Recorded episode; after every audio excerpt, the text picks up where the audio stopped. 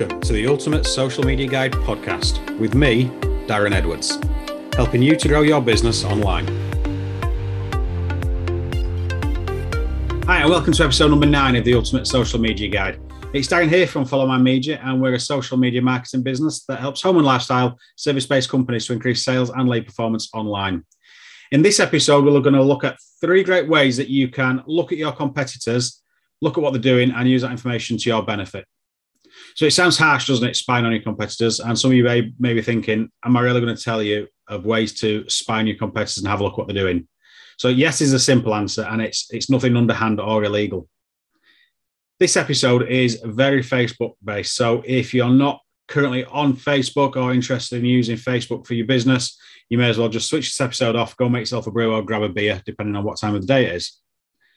So first things first, what I want you to do is I'm hoping that you can name at least five and between five and 10 of your competitors that are one on Facebook, so they have a Facebook page, and two online, so that they have a website. So those are the two prerequisites we're looking at. These competitors should be as closely related to you as possible, and the results of this are more meaningful the closer they are related to your business. So if you're a commercial electrician in Manchester specializing in refits, then try and find the same. If you have to settle for a commercial electrician in Liverpool who specializes in refits, and that's good enough. The fewer steps of separation you have from your own business to the ones that you've identified and listed, the better. Now, for each business, what I want you to do is this make a note of the Facebook page name and the website address, and this will make the next steps a lot easier. So the first way that you can make a comparison between your business and your competitors is to go on your own Facebook page and on the left hand side under manage page section, there is a, an insights option. If you click on there, in the main window, you're just going to scroll down until you find the pages to watch section. And here you're going to be able to click on the add pages option, identify your, your competitors' pages. So you're just going to list your competitors' pages within that section. When you've done that, when you've got enough and you'll see, you'll see it populating as you work through this, uh, you'll be able to see uh, a direct comparison between yourself and those businesses. So these comparisons consist of total page likes and that figure as compared to the previous week, the number of posts and the engagements this week.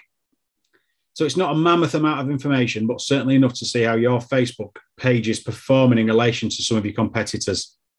One tip from me on this one is to look at your engagement as a percentage of your page likes. So Facebook likes engagement and engagement levels particularly. So that's why we're doing that. The second way you can have a look at your competitors is via the Facebook ad library. So this is an amazing way of having a look at ads that are being published, uh, and that's regardless of the current status. So that's to say, you can see ads that have run the course as well as active ads that are currently running. So heading over to the ad library, uh, and then you have a, a, couple of options from there. And if you can't find the ad library and you want to type it in directly, the URL for that is facebook.com forward slash ads forward slash library. So when you first visit the ads library, it will be defaulted to the country which you're currently in, and that can be changed if you want it to be. Then from that section, just choose the ad category. And for most common searches that we're certainly going to be discussing today, you can just leave it as all ads and then you'll be prompted to either enter a keyword or advertiser before actually commencing the search. So you have a couple of options here. Firstly, as this episode is, is more about looking at what your competitors are doing, you can just enter their Facebook page name and see what, if any, ads pop up. Secondly, which I won't go into too much detail, is you can search for any keyword. So, working on the same example we've touched on before, you can simply type in commercial electrician. So, We've searched one of your competitors, and one of two things will happen then. Either nothing comes up at all, which either suggests that they haven't thought about running ads, or they have assessed the feasibility and the decision makers decided it's not for them. Or the other option is you, you have some ads displayed in front of you.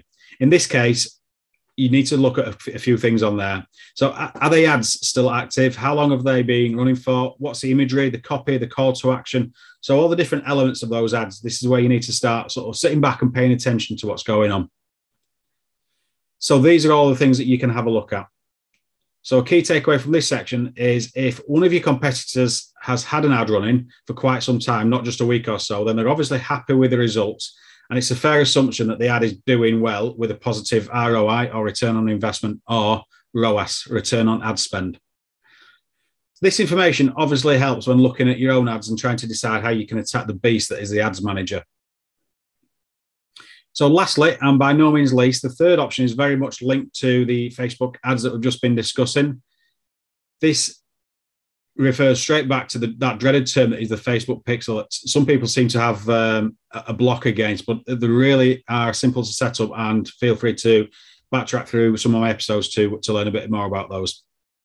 So, how do you know if your competitors are using a Facebook pixel to track fa- um, website visitors and conversion events? If they are, surely that's a good indicator that it's something you should be doing, right? So for this tip, you'll need Google Chrome installed as a web browser. And all we need to do is download an extension called Facebook Pixel Helper into Chrome.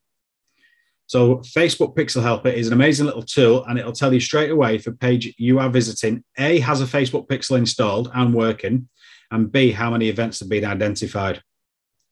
To install this extension, if you're not sure, just do a quick Google, Google search for it and follow the instructions. It's dead easy and quick to install. Once installed, it will sit on top uh, on your top toolbar and looks like a, a, forward slash in between two angle brackets. From there, just head on over to the website you want to have a look at, so one of your competitors. And if there's a pixel installed, the icon will show blue and display the amount of pixel events that are configured. So not only can you use this on your competitor's website to see the, they're running Facebook pixels, but it's a great way of finding out if your own Facebook pixels, once you you think you've installed them correctly, are working on your own site. So there you go. Three very quick and easy ways of having a look at your competitors. As usual, if you're still unsure of anything I've gone through today and want to know more, you can get in touch with me. Uh, you can book in for a one-to-one with myself. That link is on my website at www.followmymedia.co.uk. That's completely free to book in myself, and it's just there to help you grow your business online. That same link can be used if you're looking at potentially outsourcing any of your social media marketing or specific aspects of it. Please consider subscribing, leaving a rating or review, and please feel free to share. I'll see you all on the next episode. Take care, and I'll see you next time.